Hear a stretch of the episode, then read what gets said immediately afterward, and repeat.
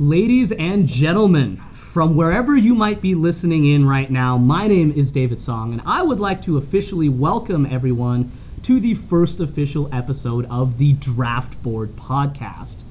Now, if you've gotten this far, you're probably well aware of the fact that this is a sports podcast, and it is a sports podcast started by myself and my good friend Tyson Warkentin. We're two Calgarians, very different people. You know, he's 6'4, I'm 5'3. You know, who's counting? Who's keeping score? but one thing that really unites us is that we both love sports, and this is why we wanted to start this podcast to talk about football, basketball, hockey, and perhaps even other sports in the future in a way that our listeners will find interesting. And one of our goals, Tyson, is to try to come at these subjects in ways that you might not find on your typical ESPN headlines. Isn't that right? Yeah, absolutely. I love the conversation aspect where we can go so much deeper. You know, like popular uh, ESPN networks or Fox News or Sports Center, it's all about the hot take.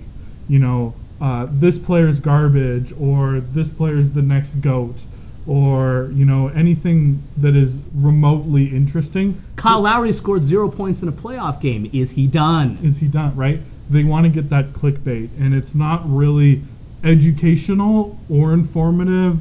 At Colin Cowherd, at Max Kellerman, at Skip Bayless. And it's not it's not entertainment at all. You know, like to some extent, this is uh, a fun thing. We think sports are fun. I I believe you would also agree with that, right? Of course. So if sports should be fun, then talking about it should be fun, and that's a huge part of this podcast. Absolutely. But before we get started, why don't we give everyone a chance to get to know us a little bit? For those that don't already, Tyson, why don't you go first? Tell tell the people about yourself. Sure. I'm uh, 6'4 and I love food. You do love food. I do love food. It's so good. Your girlfriend would agree with that. Uh, she would. She really would. Um, yeah. So I am a big Toronto Maple Leafs fan. I have been Questionable. I've been through the pain, man. Oh, yeah. I've been through the pain. The years of Vesa Toskala and uh, oh man, the James Reimer Ben Scrivens duo. Remember when Ben Scrivens was And? Dion Phaneuf trying his best to be a number one defenseman in the NHL. The seven year, seven million dollar contract. The Mhm. pain, I I still have PTSD nightmares Yeah. sometimes, but no, I'm kidding. So I'm a big Toronto Maple Leafs fan. I love sports. I'm a Green Bay Packers fan for football. Uh, I follow the CFL. I follow the, uh, a little bit of the basketball side of things as well. I'm a Raptors fan. Always got to appreciate Canada's team. We the North, even though Mhm. they're currently in Tampa right now We the South. we the South. So yeah, I'm uh, maybe maybe people think that I'm a little bit too much on the Toronto side because I lived there for a little bit. But you know what? They're my teams and I love them and they're they're gonna be with me till I die. And you also played some goalie, right? I sure did. Yeah, I was uh, playing Timbits hockey when I was six years old. Uh, I fell in love with the sport of hockey, and it's been something that has been with me for the rest of my life. I love playing sports of all kind, but hockey's always been my first love. I play hockey. I have played hockey, and I'm currently on an intramural team for my university.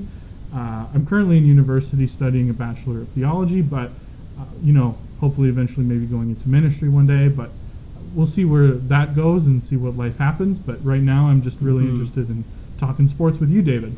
Right, and you know, I am just as excited to be here with you, obviously, and I also think that while our intention is obviously not to preach at anyone on this podcast, it is cool that faith is something that you and I have in common as well, and it is, frankly, if for those of you that don't know us, it is a reason why we want this podcast to be focused on productive and entertaining discussion, not simply ripping on people or saying things to be incendiary, isn't that right? Absolutely. You know, that type of background that we have together really influences our lives and how we live.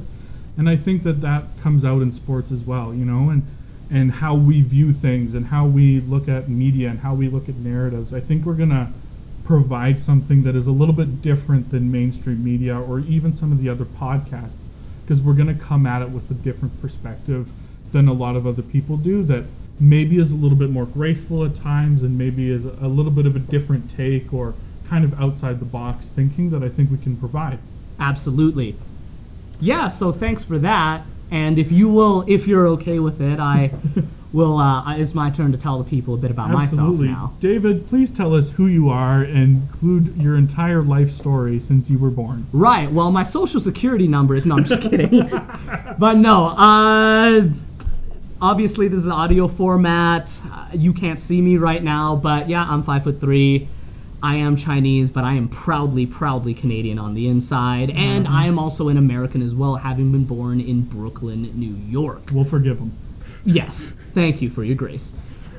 But, you know, sports for me is something that I have a unique relationship with because unlike you, I didn't play goalie, I didn't play any sport. I was never athletic. But after watching Team Canada win Olympic gold on home soil in 2010, as Jarome Iginla, the hometown superstar, sets up Sidney Crosby for that goal in overtime, you know, that was something that really did change the trajectory of my life. Hmm. And that is why, after going through a law and society degree in undergrad, I realized, listen, I don't, I didn't really ever want to be a lawyer. My dad's a lawyer, but no, I don't ever want to be a lawyer. I want to be a sports journalist because that is something that I'm passionate about, and it is something that I can use my strengths of writing and talking to people and learning more about sports some it's a way that I can use that to you know be of service in some way as well as to do something that I enjoy and so for those of you that don't know I'm currently part of IUPUI's Sports Capital Journalism program shout out to Professor Malcolm Moran and all the other great people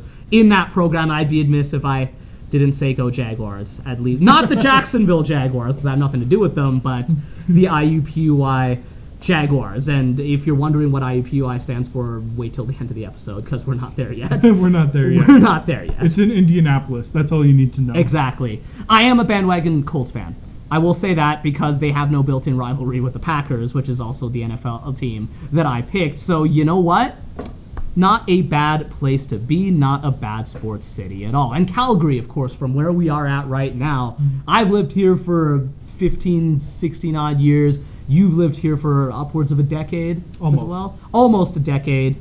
We love the Stampeders. I love the Flames more than you do, but that's okay. And they're definitely my team. And my version of pain is watching Jarome Iginla retire without winning a Stanley Cup. And I have to uh-huh. tell myself two Olympic golds and a Hall of Fame resume nonetheless. Absolutely, no doubt. And it's so good to hear how, you know, the Olympic story and Canada winning gold in Vancouver really impacted your life. And I think that that's something that people who don't get sports or don't really like sports don't really understand is how much sport can impact a person.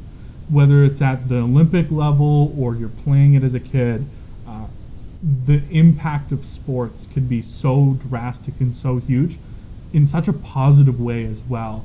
And I think that that's something that's really cool that we can dig into more on the podcast. Absolutely. I think that the one thing that I will say, if there are any non sports fans tuning in and they might be asking, listen, why is sports such a big deal? Well, I'd ask you, why, why is it a big deal whether Tony Stark lives or dies? Mm-hmm. Right? Like, why is it a big deal whether your favorite celebrity gets married to so and so or writes whatever book? You know, why is it a big deal that. Harry Potter ends up with Ginny Weasley instead of Hermione Granger, right? Really, the truth is, sports is an emotional passion, and it's an outlet, just like fiction is, just like movies, just like any other hobby, D&D, video games, whatever.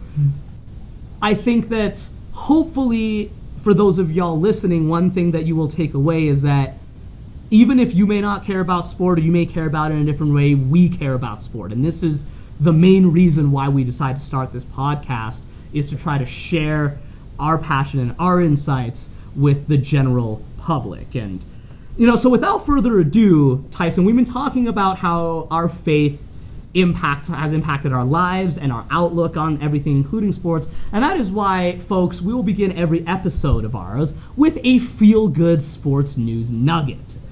And for today, we are going to talk about Carson Wentz, yes, but obviously how Carson Wentz's career has turned out over the past year is not a hmm. feel-good nugget. No.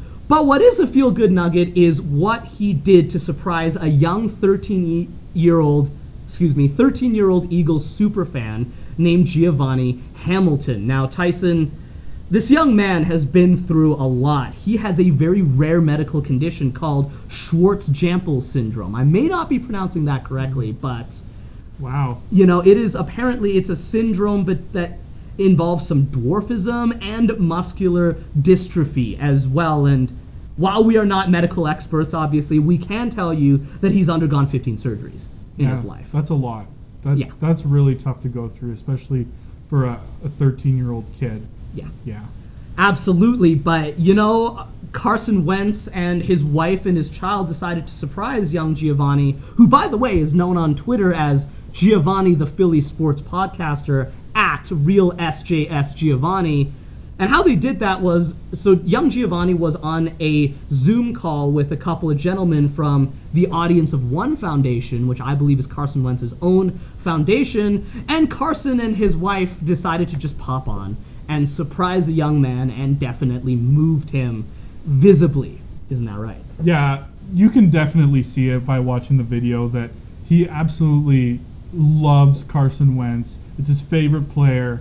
You know, imagine your childhood idol, Jarome Iginla, popping popping in and just coming by, giving you a hug or giving you a high five and seeing you, and and you get to talk to him and, and hang out with him, and that's something that Carson Wentz got to do for this young kid who's clearly having a really tough time in in his life with his medical condition, and, and it's really good to see Carson Wentz uh, kind of give back to the community a little bit and to see players of a sport of an NFL uh, organization being able to go out and interact with the community in, a selfless way.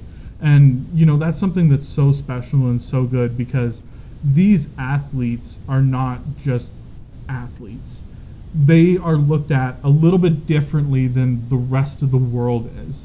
And uh, you know we we look at athletes and we see oh this person can throw a ball really far or can run really fast but there's something else to it in that we look up to them.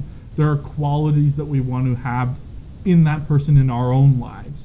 So there's something there that is really good to see Carson Wentz going out and taking time out of his day with him and his family to go and talk to this kid who was having a hard time. And yeah, it was really good and really special for Carson Wentz to kind of give back to the community in that way and and be involved in an organization that really supports kids.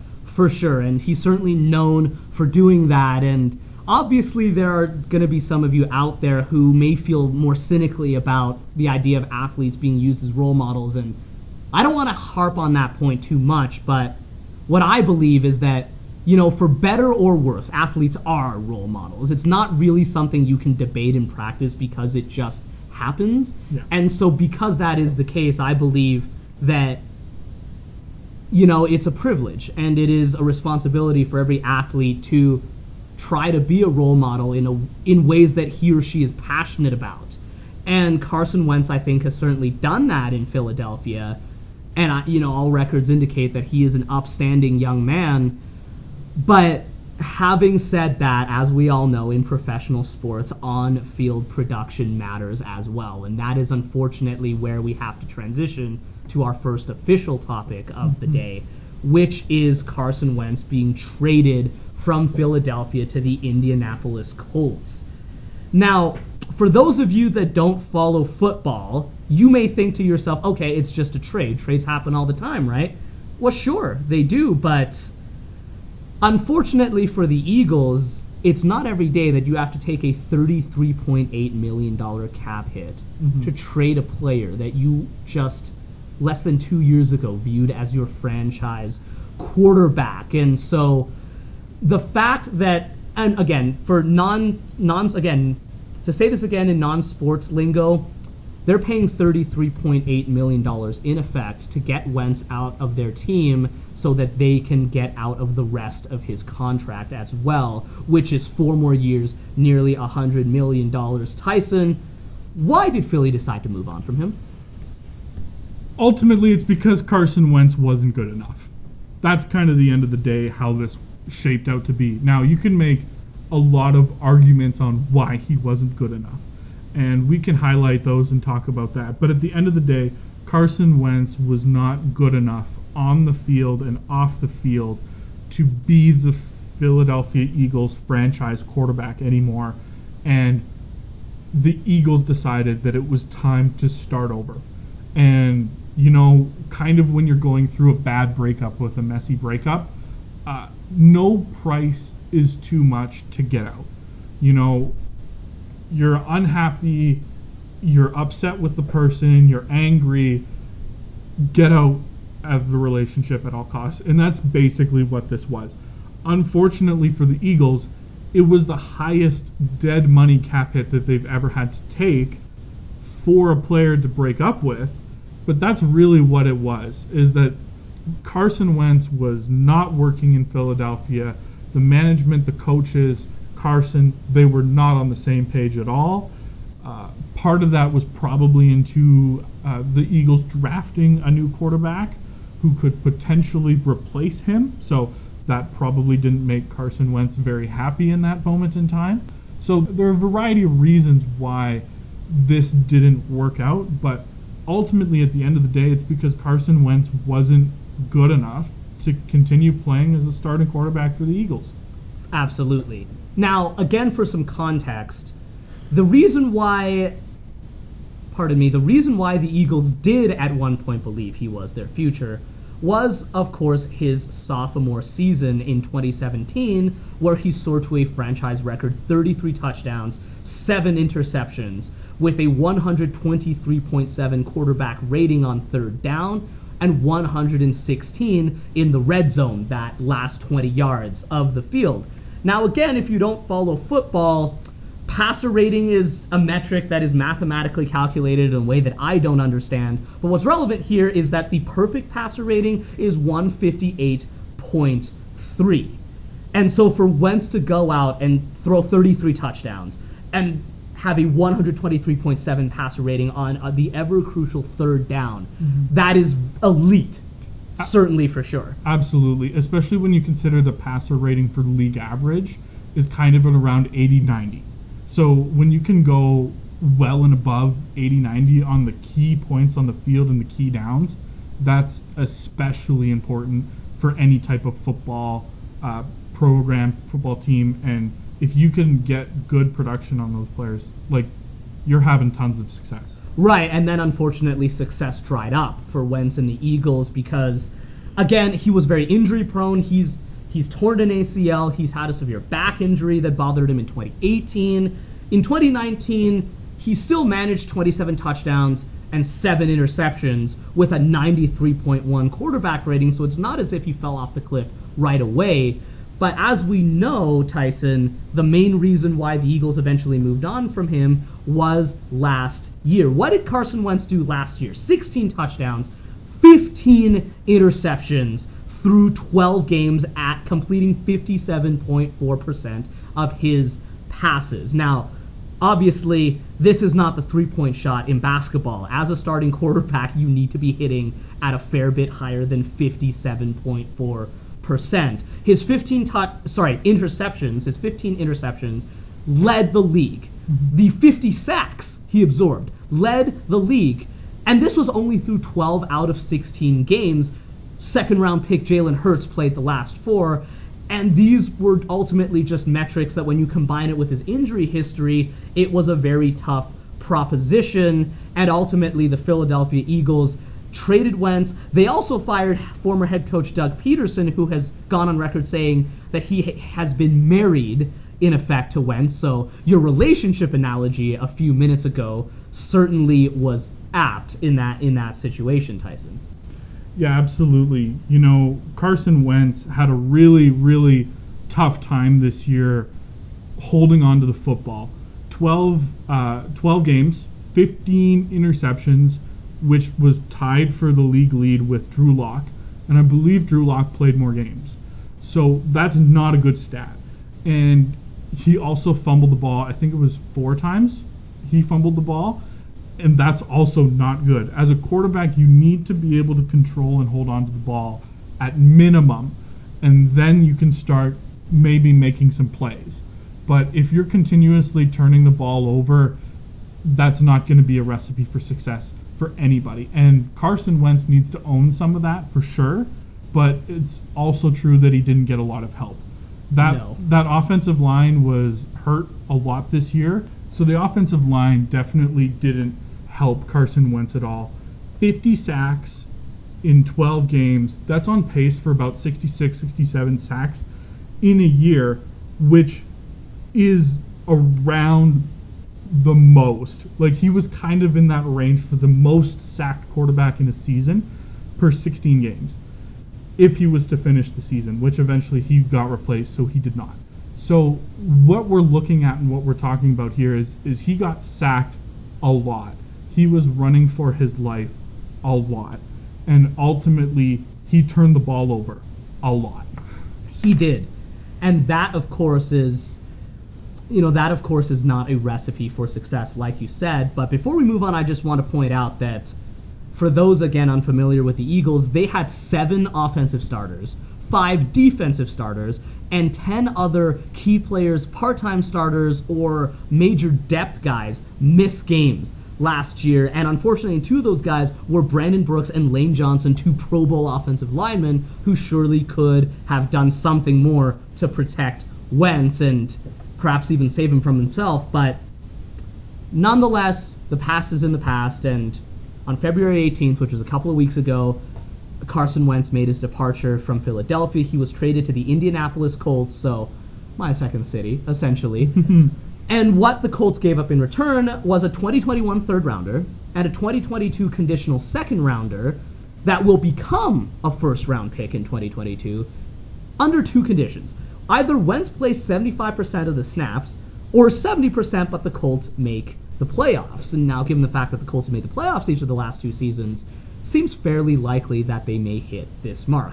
Of course, Indianapolis will absorb the four years and nearly $100 million of Wentz's contract also to take him on, but they have the cap space to do it. And one thing that is good about this move for Wentz is he gets to reunite with Frank Reich. Now, who is Frank Reich, you might ask? He was the Eagles' offensive coordinator during the 2017 season, where Wentz had his career defining 33 touchdown season, and the Philadelphia Eagles later won the Super Bowl with Nick Foles at backup. Tyson, do you think this would be potentially a good sign for Wentz? This is the best case scenario.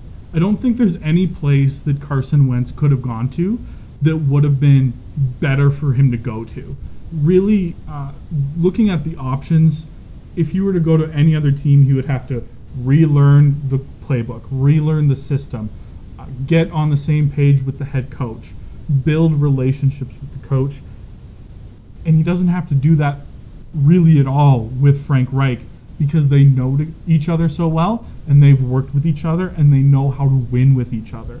Really, this is the best case scenario for Carson Wentz.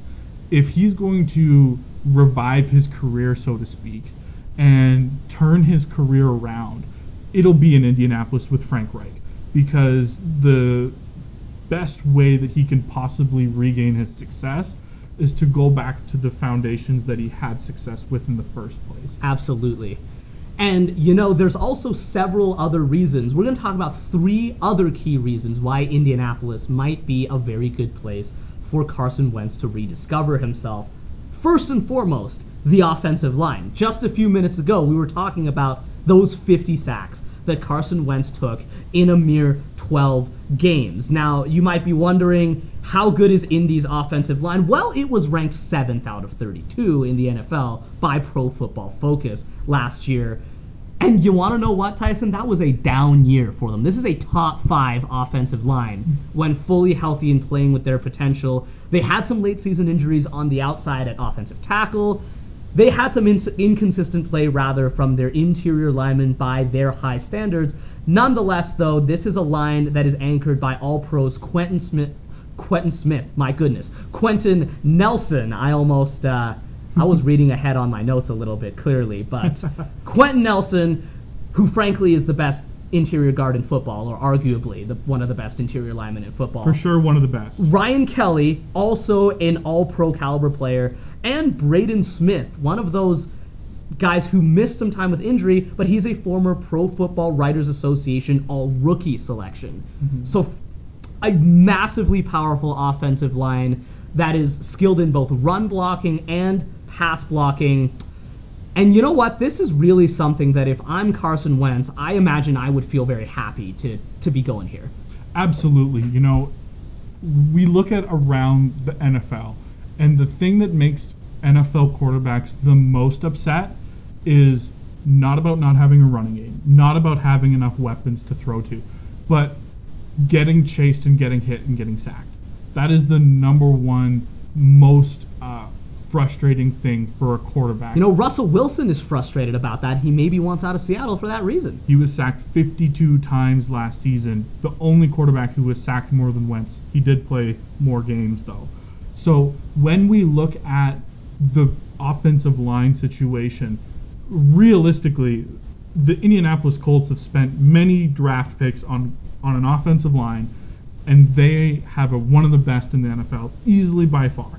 So with Carson Wentz going to a situation with the same playbook, the same offensive coordinator who's now a head coach that he had success with, and an offensive line that can protect him if they were to stay healthy, this is something that can provide any quarterback to a good season. For sure. Now, having said that, we also have to acknowledge Wentz's bad habits that might actually make it harder on even a skilled mm-hmm. offensive line to protect him. Because according to next gen stats, Carson Wentz averaged 2.91 seconds to throw last season, which is 31st out of 35 qualifying starting quarterbacks. Now, again, to the football newcomer, 2.91 seconds may not seem like a long time at all, but first of all, we need to we need to realize that that's an average, and there was a lot of times where he held the ball for four or five seconds or more. And you and I both know if you're holding the ball for one steamboat, two steamboats, three steamboats, four steamboats, at that point in time, if the pass rush is not in your face, it is just as much a failure on their part as a win by the offensive line. So Wentz had a very bad habit of holding onto the ball longer than he should have, which was a key reason sometimes why his protection broke down. Absolutely. You know, there is one particular play that recalls to mind where Carson Wentz, he was in the pocket. It was Monday Night Football, and he held onto the ball, and he was looking down the field, and he was trying to hit that home run. He was trying to hit that touchdown, and it wasn't there. So instead of hitting one of the shorter receivers, taking off and running and getting a few yards, or even throwing an incompletion, he tried to extend the play. He ran around, he went outside the pocket, and he tried to look down the field again to take that big play for a big gain or even a touchdown, and it wasn't there.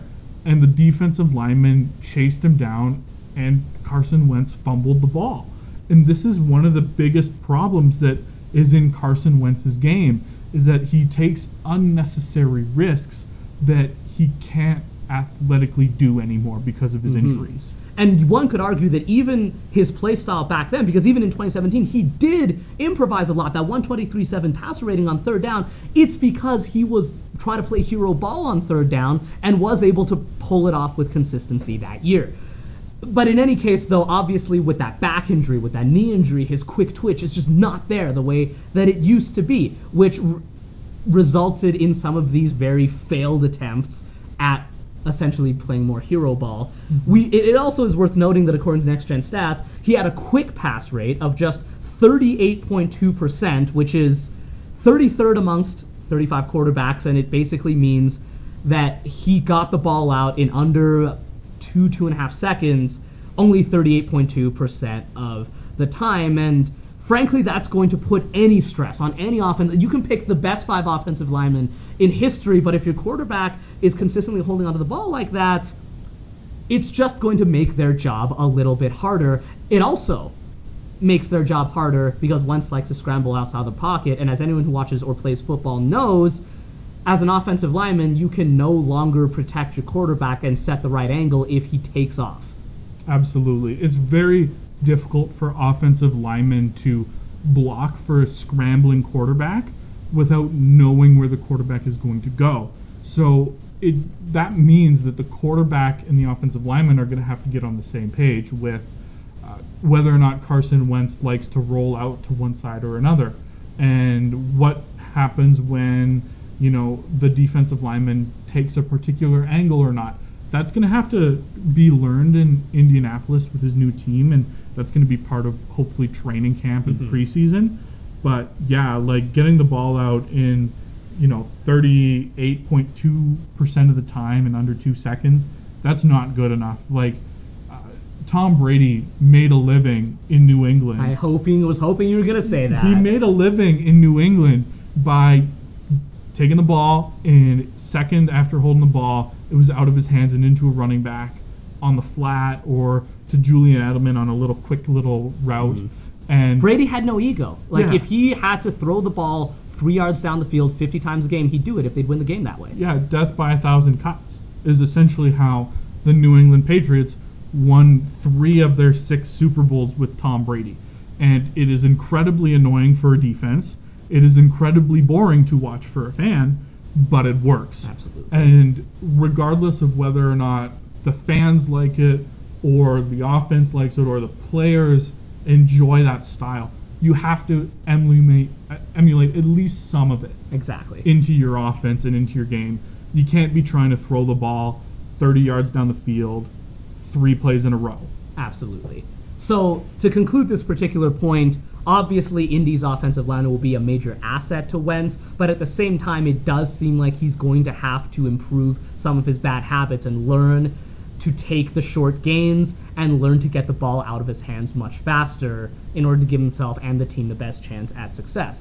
Now, offensively, Indianapolis does well. First of all, they have more playmakers than Philly did in that injury decimated season they've got a running game. They've got Jonathan Taylor, a rookie running back who was named to the 2020 All Rookie Team, uh, Pro Football Writers Association All Rookie Team, after rushing for 1,169 yards and 11 touchdowns, which in layman's terms is pretty darn good. Mhm. And you've also got a second dragon out of the backfield named Nyheim Hines, who is much more of a receiving back, but he is a very capable air threat out of the backfield with 482 yards, four scores through the air. So, first of all, we've got a running game for Wentz that should be able to open things up for him, keep the defense honest, so that when Wentz does drop back to pass, he could find someone like Michael Pittman Jr., who had 500 about 503 yards in his rookie year last year, and he is really a candidate that might take a large step forward as a second year receiver this year. Then you've got, of course, T.Y. Hilton, the speedster, the four time Pro Bowler, who obviously he's still got talent despite dealing with injuries his last two seasons. So, at least on paper, Carson's got weapons to play with. Yeah, absolutely. You know, the Indianapolis Colts made the playoffs, in my opinion, despite their quarterback play. No offense to Philip Rivers or Jacoby Brissett when he was playing for the Colts, kind of subpar quarterback play. Philip Rivers does not have the arm to throw the ball many times down No. the field. It's he, he's a very uh, unique passer in that way. He's That very, very strange sidearm delivery. very weird, but it's accurate, and he could still get the ball there enough times. But even still, you could tell that Philip Rivers was limited, and that offense was limited by the quarterback play. So the Colts have a very interesting dynamic with their skill positions because they've drafted well with uh, Taylor and Hines and Pittman Jr. and they also have T.Y. Hilton who uh, could come back depending on the salary cap and everything and that's going on in the in the organization right now. But yeah, it's looking like there's a lot of tools for Carson Wentz have success with in, in Indianapolis. And I would just like to say that, you know, the fact that Jonathan Taylor rushed for 1169 and 11 touchdowns is another testament to that big offensive line Mm. and how they can absolutely dominate the line of scrimmage all game, every game. Absolutely. Now, you also alluded to the fact that one could argue Indianapolis made the playoffs in spite of their quarterback play the last couple of years. And the reason for that is obviously their defense, the thing we're going to talk about next. They allowed the eighth fewest total yards per game, 332.1. They also allowed the 10th fewest points per game, 22.6 points per game, over the course of last season. These numbers are according to Sportsnaut.com. And of course, they've got plenty of solid to elite starters on that defense. We'll start, of course, with the high end DeForest Buckner, a top five defensive tackle no matter how you slice it. Darius Leonard, an excellent run and chase pursuit linebacker who has shown repeatedly that he's one of, he's one of the best second round picks that Indy ever made, that's for sure. Mm-hmm. You've got guys like Rock Ya-Sin, a capable starting corner, Xavier Rhodes, who resurrected his career in Indianapolis essentially last year. The veteran Justin Houston, former 22 and a half sack artist, and of course the talented but oft injured Malik Hooker on that defense as well. So, at least on paper, there is definitely reason to be optimistic on that front. Yeah, if your goal is to win a Super Bowl, you got to have a top 10 defense. It's almost a given nowadays. You need to have a good defense that can rush the passer and stop the run at least on some consistent level. And it looks like the Colts have that. They've drafted a lot of good players and they have some veterans on that team that can really play well and uh, they definitely have the tools to have success on defense. It's definitely been one of their strengths as of recently. So I definitely think that that's a positive thing going forward for the Colts. Uh, this season for the Colts hinges on whether the defense can replicate what they did last year and if Carson Wentz can come back to that 2017 form. Or even perhaps his, his 2019 form where he gave you 27 and 7. That's still, with that defense, that's good enough to, in theory, make a fairly deep playoff run, although it was not necessarily prime Wentz. Yeah, we'll have to see how it shakes out. The Colts are definitely uh, in the running to be in the playoffs, potential contenders, but if you get to the playoffs, anything can happen. So that's all you got to do: get to the playoffs and see what happens. And just a couple more points before we move on from this. It, it is worth saying that Rhodes, Houston, and Hooker are all free agents, and so conceivably all three of them could leave. And if so, Indy would have to replace their production with somebody else. And it's also very interesting that Indy's defense somewhat faded down the stretch. Mm. The first nine games, they allowed 108.9 yards per game average and an average passer rating of 78.9, which, as we alluded to before, is well below league average. But over the final seven games, that ballooned to 297 yards per game and a 102.5 passer rating. And so that's obviously due to multiple reasons, whether that's strength of schedule or the natural ebbs and flows that a team might experience. And we don't have enough time to get into that tonight, but it is worth mentioning that if Indiana's, or rather Indianapolis's defense fluctuates, it might place additional mental pressure on Carson Wentz to step his game up in that situation, and it remains to be seen how well he can do that. Yeah, we will have to see. Absolutely. Now, moving on, there was a, another big signing in the NFL recently, albeit this was not a trade. It was a free uh, it was a free agent signing, but it involves, of course, three-time NFL Defensive Player of the Year, J.J. Watt, who has left his longtime home, uh, his nine-season home, the Houston Texans, to go to the Arizona Cardinals. Tyson, give me your initial thoughts on that. Wow, was not expecting that one. Uh, a lot of people speculated that J.J. Watt was going to join up with his brother in Pittsburgh, potentially go to Green Bay because he played his university ball in Wisconsin. Uh, there was a lot of different type of uh, rumors going around about J.J. Watt. None of them included Arizona. So this was really out of left field. So when we look at the contract specifically, two years, 31 million, 23 million guaranteed for J.J. Watt. That's a big dollar figure, and it's tough to turn down that kind of money. So I don't blame J.J. Watt for taking maybe one of the bigger contracts that was on the table. I don't know how many different contracts or what the different dollars were for every team, but J.J. Watt, he's getting well paid now in Arizona, and I can't help but think that uh, DeAndre Hopkins being in Arizona definitely influenced J.J. Watt's decision to go to the desert. Absolutely, DeAndre Hopkins, a top five wide receiver in the NFL, and J.J. Watt's old teammate for all those years. Certainly, you know, we don't have access to their text message history, but we can assume that some interesting conversations were had. Now, as you said, two years, $31 million with $23 million guaranteed.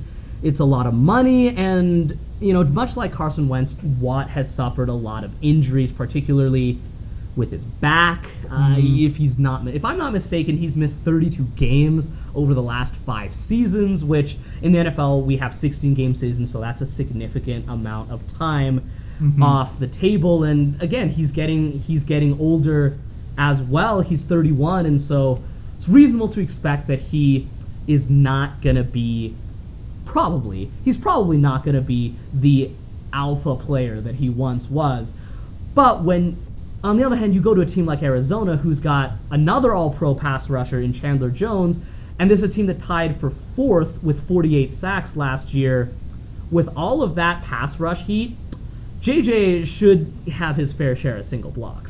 Absolutely. And the question about J.J. Watt for many, many years in Houston was not if he was going to be dominant, because we know that he's a great player. It's if he's going to be healthy. Like you said, missed 32 games. Well, that's two out of five seasons that he's missed due to injuries collectively as a total. That's a lot. so if we can get a healthy J.J. Watt back in the NFL, I think it's only good for the Arizona Cardinals to get that on their defense. Any team could benefit with a player like J.J. Watt coming off the edge and wreaking havoc in both the run game and the pass game because he's just so good. But the question is, is what does he have left in the tank in terms of games played, health-wise, and how effective can he be for those games? Is he still limited by some of those injuries? Absolutely. Now, it is worth noting that when he was in Houston last year, JJ had just five sacks and 17 quarterback hits. And again, if you don't follow football, a 10 sack season is more or less the benchmark for a great to elite pass rusher. You are going to be able to get double digit sacks if you are one of the premier players playing that role. But he was also the NFL's most double teamed edge rusher because frankly Houston did not have a very good defense. Now as we said before, with Chandler Jones coming off the other edge, that's probably not going to happen. No, it's probably not. You're going to see a lot more of a balanced line, not many double teams with the Cardinals. Of course, it depends on how uh, healthy Chandler Jones and J.J. Watt are. But when they're both healthy and both coming off of either edge, lining up in various formations, it'll be a nightmare for offenses to try and figure out who's coming from where, how do you get it blocked up right, and who do you want single coverage or single one-on-one blocking with uh, J.J. Watt or Chandler Jones because those are two guys that can potentially wreak havoc and get three, four sacks a game and absolutely change the dynamic just based off of their defense. So this is something that'll definitely really impact the NFC West as a division, as it looks like there's a little bit of an arms race going on over there in that Mhm. division.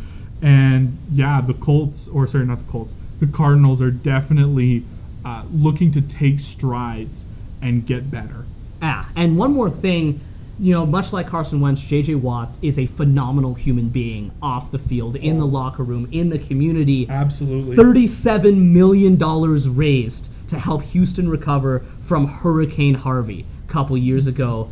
And uh, and you know what? What a lot of people may not know is, in addition to that, he offered to pay for the funerals of the dead in the tw- in the May 2018 Santa Fe high school shooting as well. Ten people tragically lost their lives that day, and Watt offered to pay for the funerals of the dead. This is a man that also went on record, and you know, one of the interviews I remember listening to just uh, a few weeks ago was him saying, calling out his team and saying, "Hey, you get to go out there and play a game." Hmm. And so if you're not willing to work hard and take advantage of that privilege, then you don't belong here. He's a man with an elite work ethic, a, a humble heart, a very down-to-earth person by all indications, and that will certainly help those younger Arizona players, like for example quarterback Kyler Murray, learn how to do things the right way. Absolutely. His intensity and work ethic are unquestioned. He is an animal when it comes to practice, when it comes to the weight room, and when it comes to doing things the right way. JJ Watt has done exceptional work off the field. He even helped with some COVID relief when things were going bad in Texas there for a little bit last year. So JJ Watt uh, really has done a lot of good for the city of Houston, and they love him for good reason. Uh, not many people know this, but you and I know the Walter Payton Man of the Year award is given to the NFL player who made the greatest impact off the field in terms of humanitarian efforts of some kind, whether that's charity donations or, or some other type of thing. JJ Watt is a winner of the mm-hmm. Walter Payton Man of the Year award. And for those winners, they get to wear a little emblem on their jersey and it goes with them wherever they go. And not only that, but most of the players in the league will tell you that that award is in some ways it's more valuable than a Lombardi trophy or an MVP. That's how much that award is, or rather that trophy is respected by the players who are committed to doing things, uh, you know, in a way that benefits not only themselves and the team but the community as well. Absolutely. And JJ Watt, you know, he's a class act. He he knows that football comes second to real life. And I think that that's important to know and that's important to wear. And, you know, I can't say enough good things about JJ Watt. Uh, it's unfortunate that, you know, his time in Houston kind of had to come to an end, but hopefully he can have a wonderful career in Arizona that could potentially lead to them winning a lot of games. Absolutely. Now, before we move on to our next sport, we unfortunately mm-hmm. need to pay tribute to a couple of uh, former NFL players that are no longer with us. Why don't you go first on that? Yeah, so it's really sad.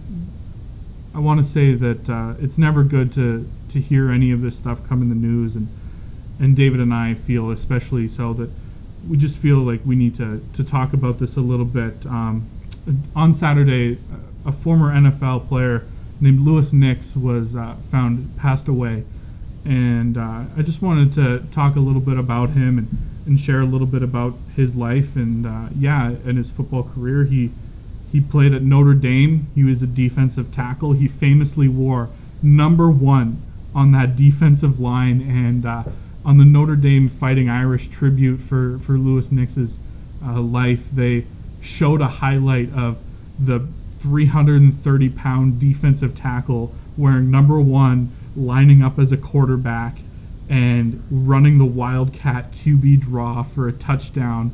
And it was so loving. And he was such a fun loving guy. He was given the nickname Irish Chocolate while he was in uh, Notre Dame.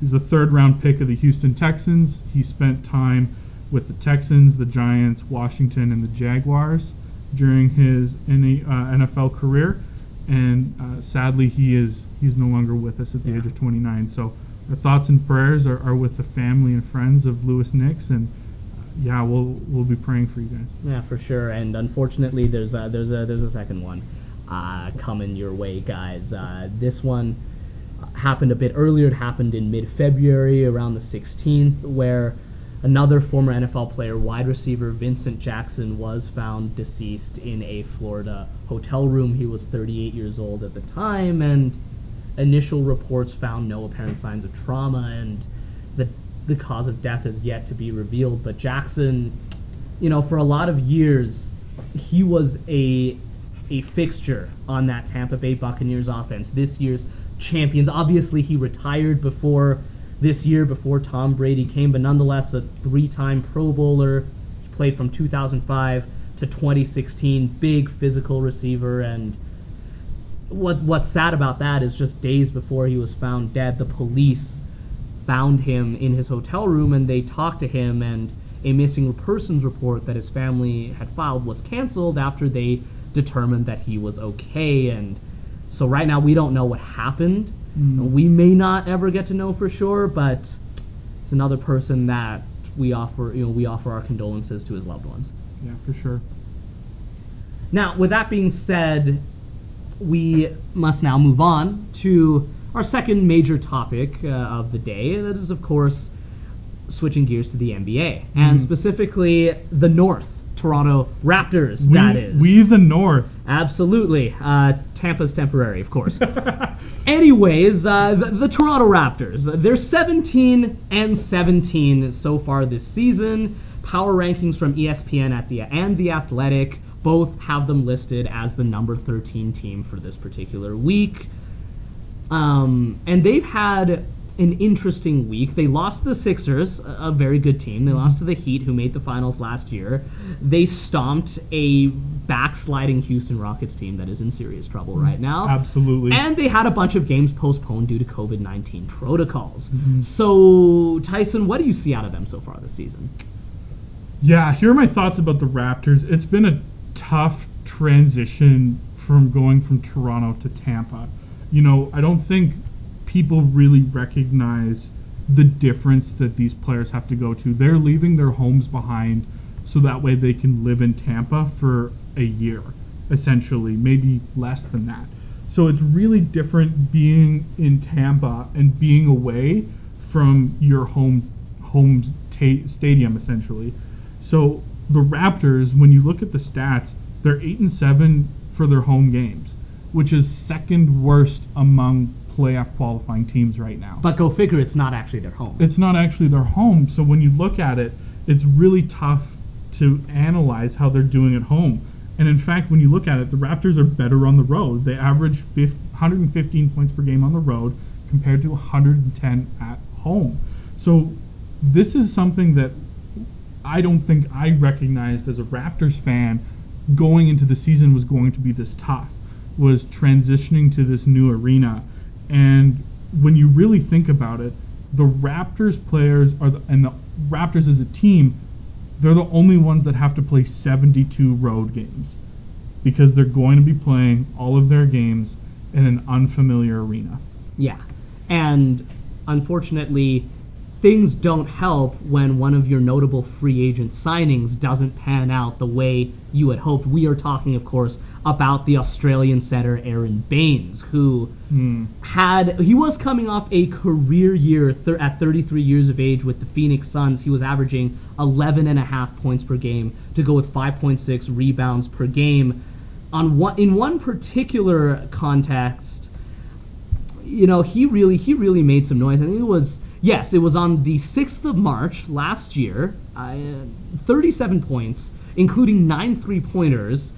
Nine? Nine three pointers for a big man that's made his living in the paint. Wow. 16 rebounds to go with it as the Phoenix Suns beat the Portland Trailblazers 127-117. Now, obviously, no one expected that he would suddenly turn into Hakeem Olajuwon when Toronto signed him, but nonetheless, you know, when you look at social media, you look at YouTube right around the time of the uh, the signing, uh, late November, early December, there was a lot of buzz around this Aaron Baynes acquisition, and people were optimistic that he could become a solid starting piece if he even kept a little bit of that new shooting stroke. If he could average, I don't know, if he could average maybe 10, 15 points seven to nine rebounds perhaps and be and still bring that gritty, powerful Aaron Baynes defense.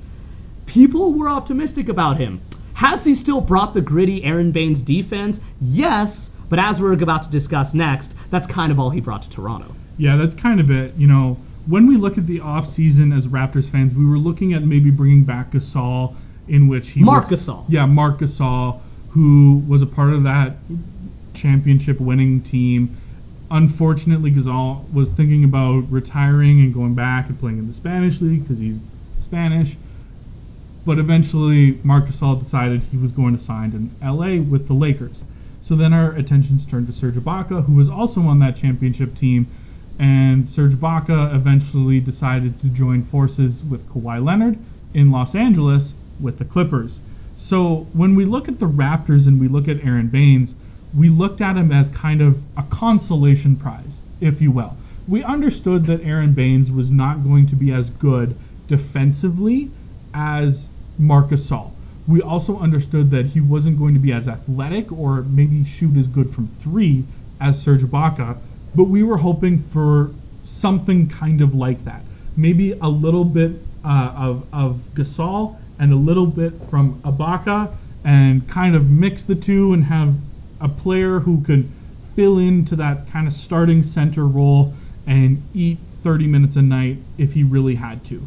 Right, and unfortunately, that just hasn't been the case so far. Now, I just want to say for, again, those of you who might be unfamiliar with basketball, you know, Marcus Gasol won NBA Defensive Player of the Year in 2013. Hmm. That was also the year he made the NBA All Defensive second team, and you know, it's true that Aaron Baynes is a big, physical, gritty player. He will contest any shot. He does not afraid. Sorry, he is not afraid of being posterized. He doesn't care, and when he plays another big, he plays him hard and plays him tough. The issue is he has never had Marc Gasol's defensive IQ, and mm-hmm. you know I saw on, on social media, on Twitter, on YouTube, there was maybe some fans who were getting a little bit carried away and thinking that Baynes could replicate Gasol's defense to a great extent. That was overly optimistic at best, but nonetheless, as we're about to talk, as we're about to talk about, it's not really the defense that's an issue with Baynes because, as we said, he, he can still bring that. The issue is Tyson that a, a two, couple of short weeks ago he was shooting 42% on layups. Oh, oh, that is just not good enough. You can't 42% on layups like that's not good. It really isn't. Like on a good day, Steph Curry can hit 42 from three. No, on a good day, Steph Curry can hit like 52 from three. Probably, right? So when we're thinking about layups, layups are almost gimmies, you know, like really close to the basket. Most players can hit around 70 to 80% on layups and dunks. And that's not what Aaron Baynes is at. He's really not.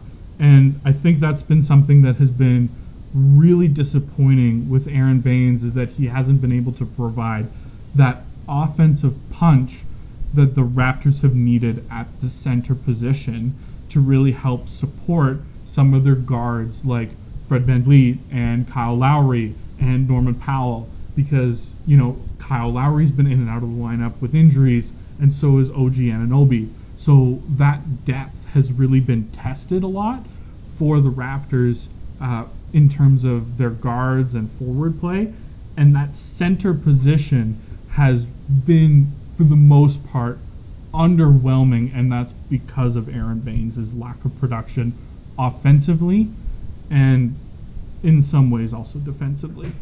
And here's here's a hot quote for you. In mid-February, Fred VanVleet was asked if a small lineup might be the answer for the Toronto Raptors. And a small lineup meaning no traditional center, someone like Pascal Siakam, a traditional power forward starting at center. Fred Van VanVleet said, It better be we don't have a choice at this point. No. That does not exactly inspire confidence in your starting center, Baynes.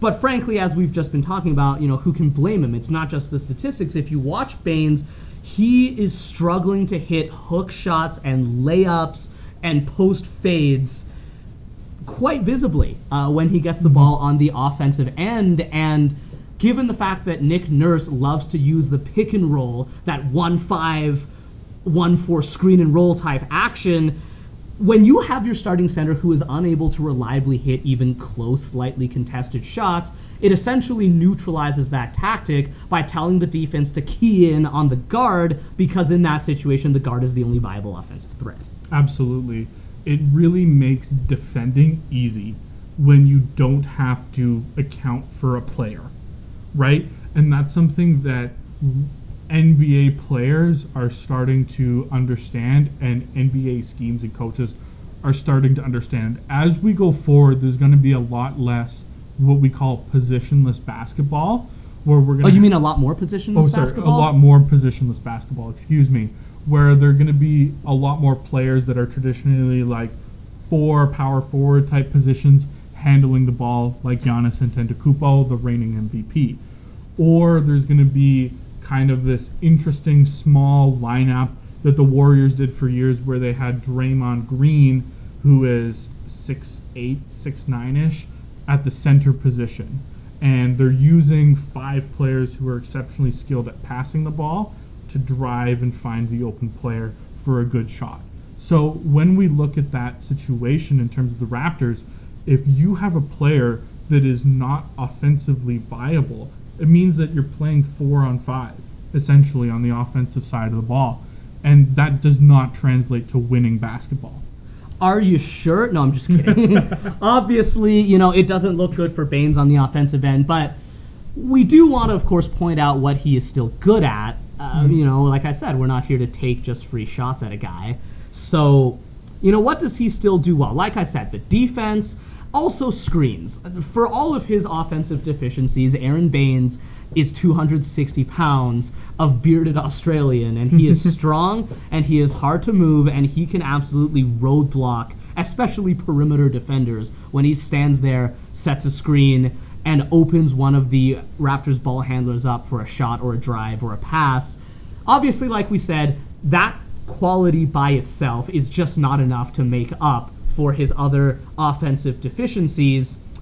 The other thing that he can do, and frankly, this is the role that we both see Baynes playing in the foreseeable future, is essentially a bench center that comes in to provide grit and energy, and especially, pardon me, to match up against opposing bigs. What am I talking about? Well, I'm talking about in particular a game against.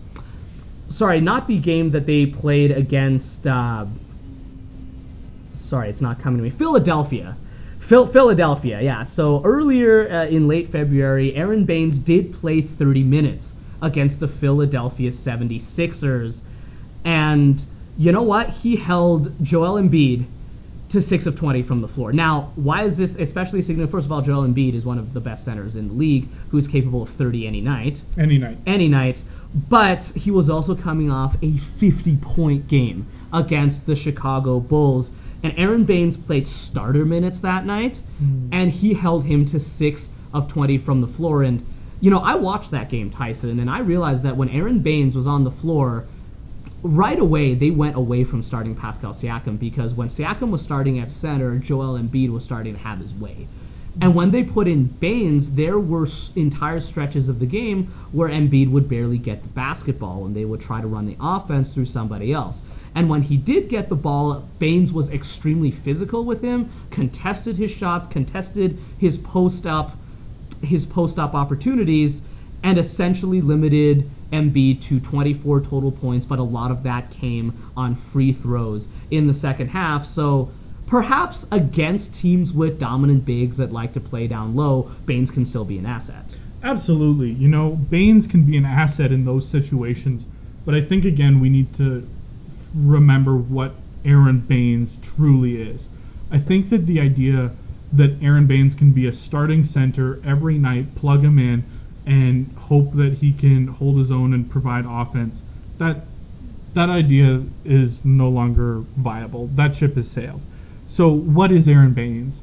At 34 years old, Aron Baynes can provide good defense against a big center, and he can provide good rebounding, and he can set screens and be a part of an offensive scheme where he doesn't have to shoot the basketball very much and can kind of get rebounds and kick out and that type of offense. So if we can use Aron Baynes in those ways, we can have success, and Aron Baynes can have success.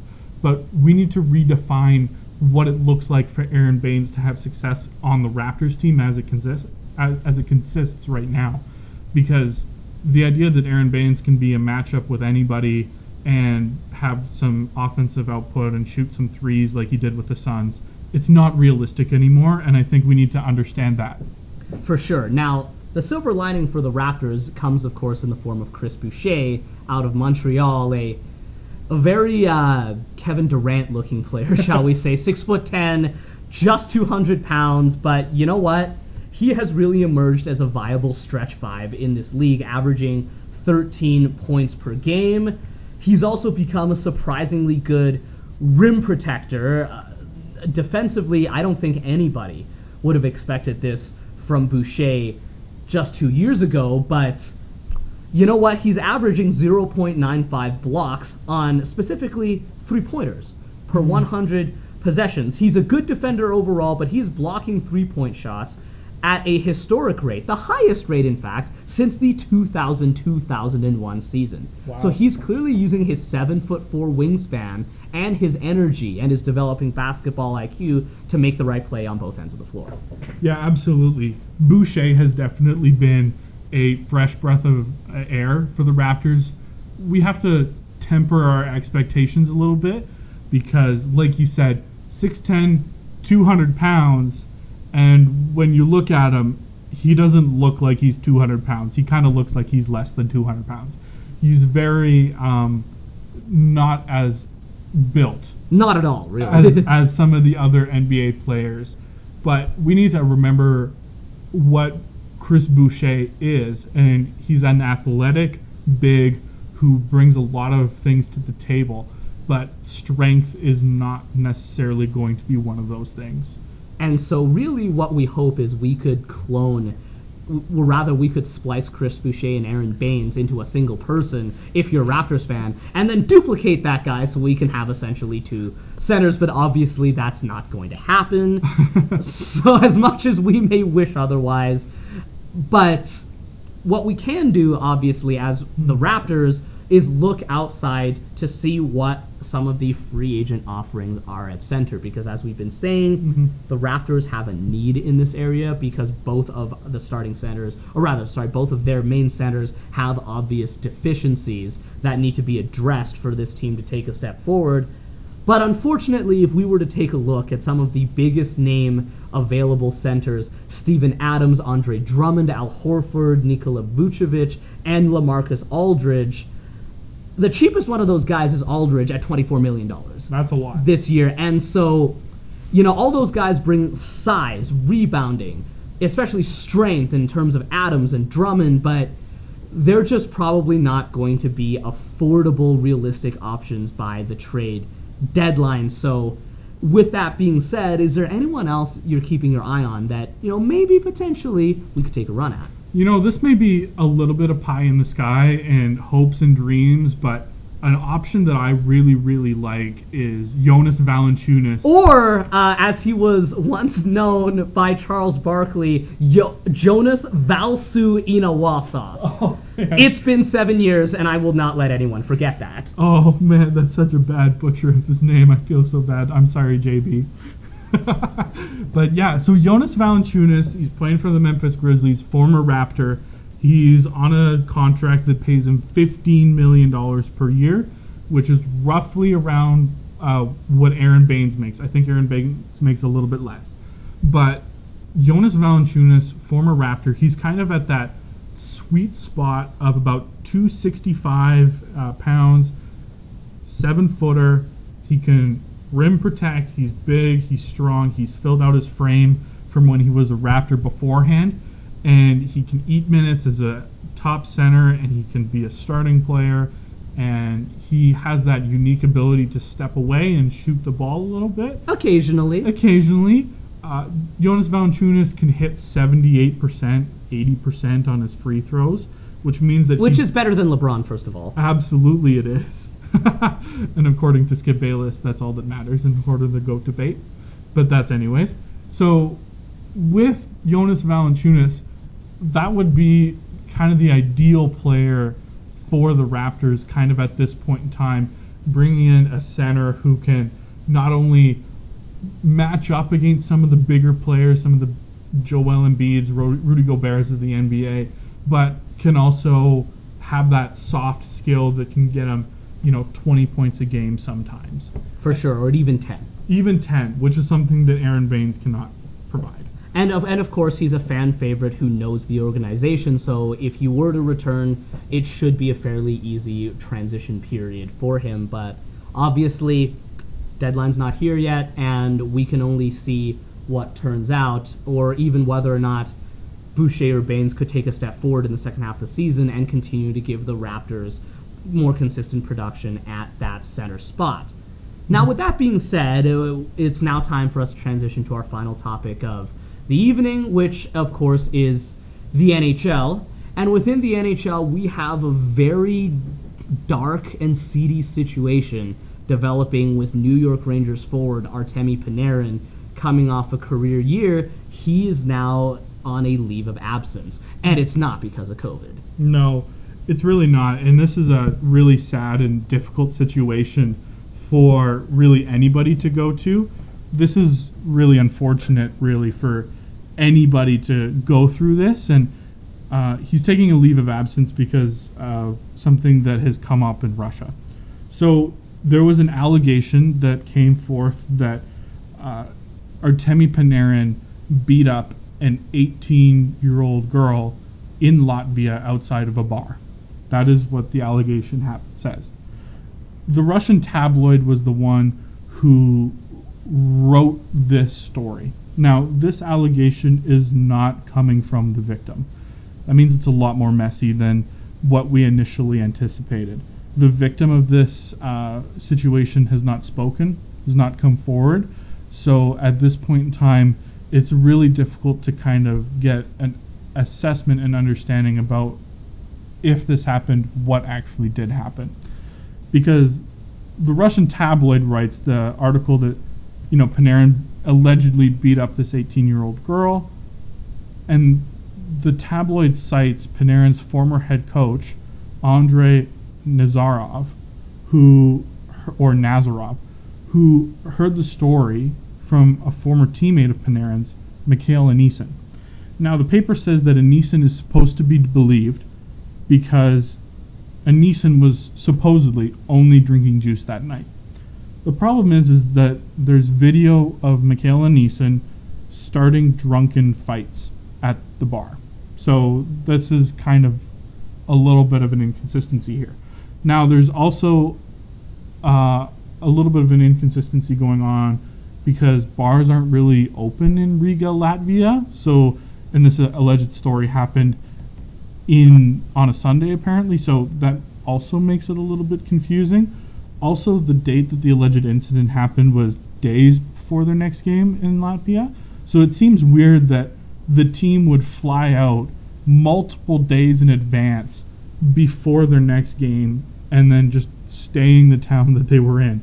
It would be the equivalent of the Tampa Bay Lightning choosing to leave sunny Florida and going to Minnesota and hanging out in Minnesota hotels for three days before playing the game in Minnesota. So it doesn't really make sense. So it's a little bit of a weird situation that's going on right now. There's a little bit of uh, an information gap where there isn't fully a full story. There isn't uh, necessarily one story that makes sense that kind of everything lines up. It's much more messy than that. Now, we need to understand a little bit of the context that's also going on around here. Artemi Panarin is an outspoken supporter of Alexei Navalny. Now, if you don't know who Alexei Navalny is, is that Navalny is a political rival of Vladimir Putin. And a great career path. Just kidding. a great career path. And you know, Navalny his wife has fled Russia for safety reasons, and Navalny has uh, recently been thrown in jail again. So there's some political ties to this, in that you know there's a possibility here that there could be some political pullings here towards the Artemi Panarin situation.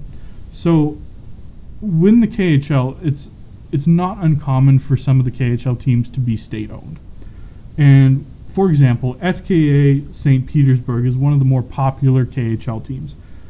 SKA St. Petersburg is owned by uh, Gazprom Export Group. Now, I believe that Gazprom is state owned, which means that it is owned by the government, in which the CEO is Alexei Miller, who was the Minister for Foreign Relations under Vladimir Putin Mm.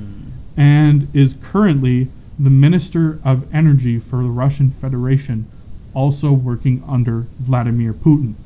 So when we can look at this, it would be very beneficial for a coach who wants to get a job in the KHL to be pro Putin.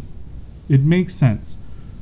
And when we look at Nazarov as a person, there have been previous reports by uh, some reporters in the KHL that report that this man is mentally unstable Great. after having outbursts behind the bench in Russia in the KHL.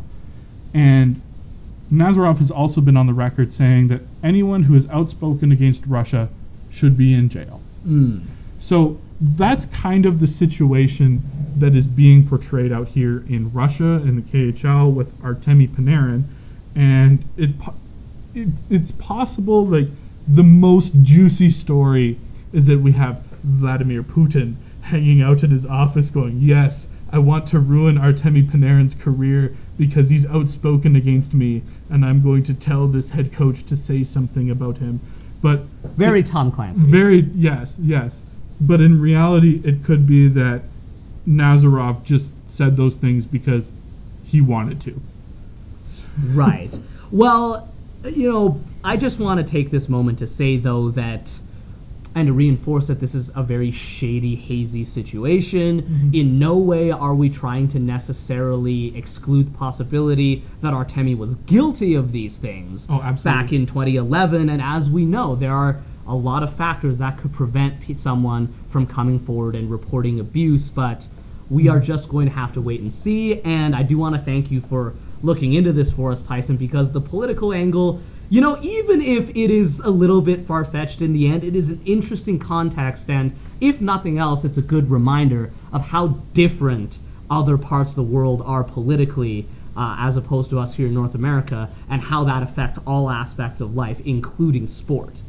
Absolutely, and you know there are stories about how uh, there have been tweets on Twitter about how there are people that are supporting Alexei Navalny in this crisis, and there's an NHL player named Alexander Radulov who uh, plays in the mm. NHL for the I believe the Dallas Stars. He right does. Now. And uh, Alexander Radulov uh, clicked like on one of those tweets, and then he clicked unlike because you can't even click like on those tweets because uh, Panarin right now in a situ- is in a situation where he has family in Russia, and some of his actions here in the in North America could affect his family in Russia, living under Vladimir Putin. So this is a very messy situation, and we want to be in a place where we can say, yes, we want to believe victims, and we want to do the necessary due diligence, and we want to understand the the story and what's going on and what really happened in this situation.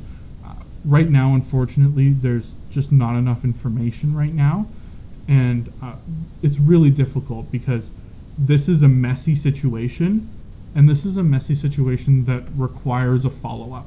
You know, for sure. We need to we need to know what happened here. Uh, if Artemi Panarin did allegedly, you know, beat this girl up there needs to be consequences for, sure. for that, absolutely.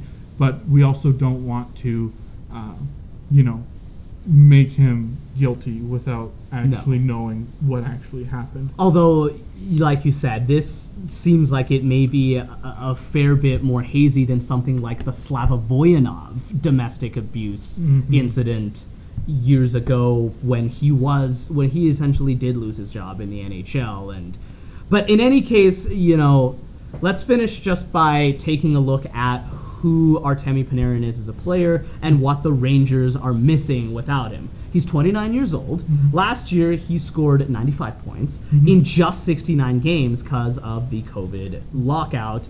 32 goals, 63 assists, which tied him for third total in the NHL. Mm. He was a finalist in Hart Trophy voting as the NHL MVP, and he's in the second season of a seven year, $81.5 million contract he signed with the Rangers in July of 2019. Now, tongue in cheek, it's a lot less money than some of his uh, NFL and NBA compatriots would be making, but you know, that's just the nature of the beast. But nonetheless, both the NHL and Rangers coach David Quinn have voiced their support of Panarin, and they have voiced that they are going to continue to monitor the situation.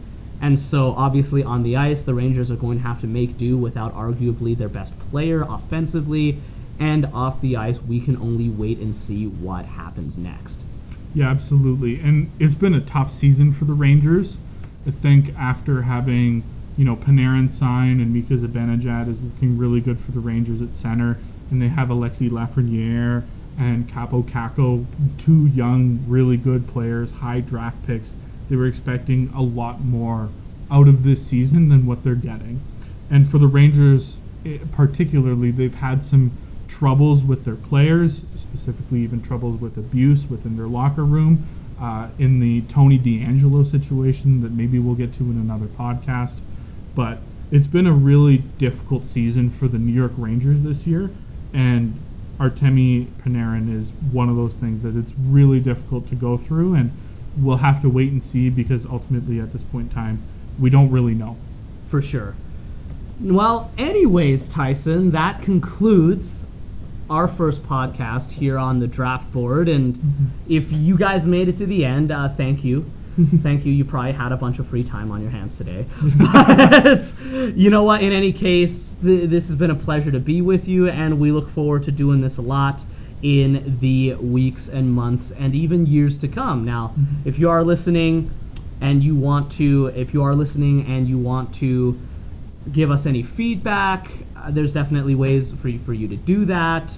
Uh, you know, our, our, our social media page, admittedly, it's in the works, but we're looking to get that up and running as soon as possible. And, you know, we look forward to having much more of these conversations that hopefully you guys can enjoy and be a part of. And so, with that said, for Tyson Warkentin, my name is David Song, and we're signing off from the draft.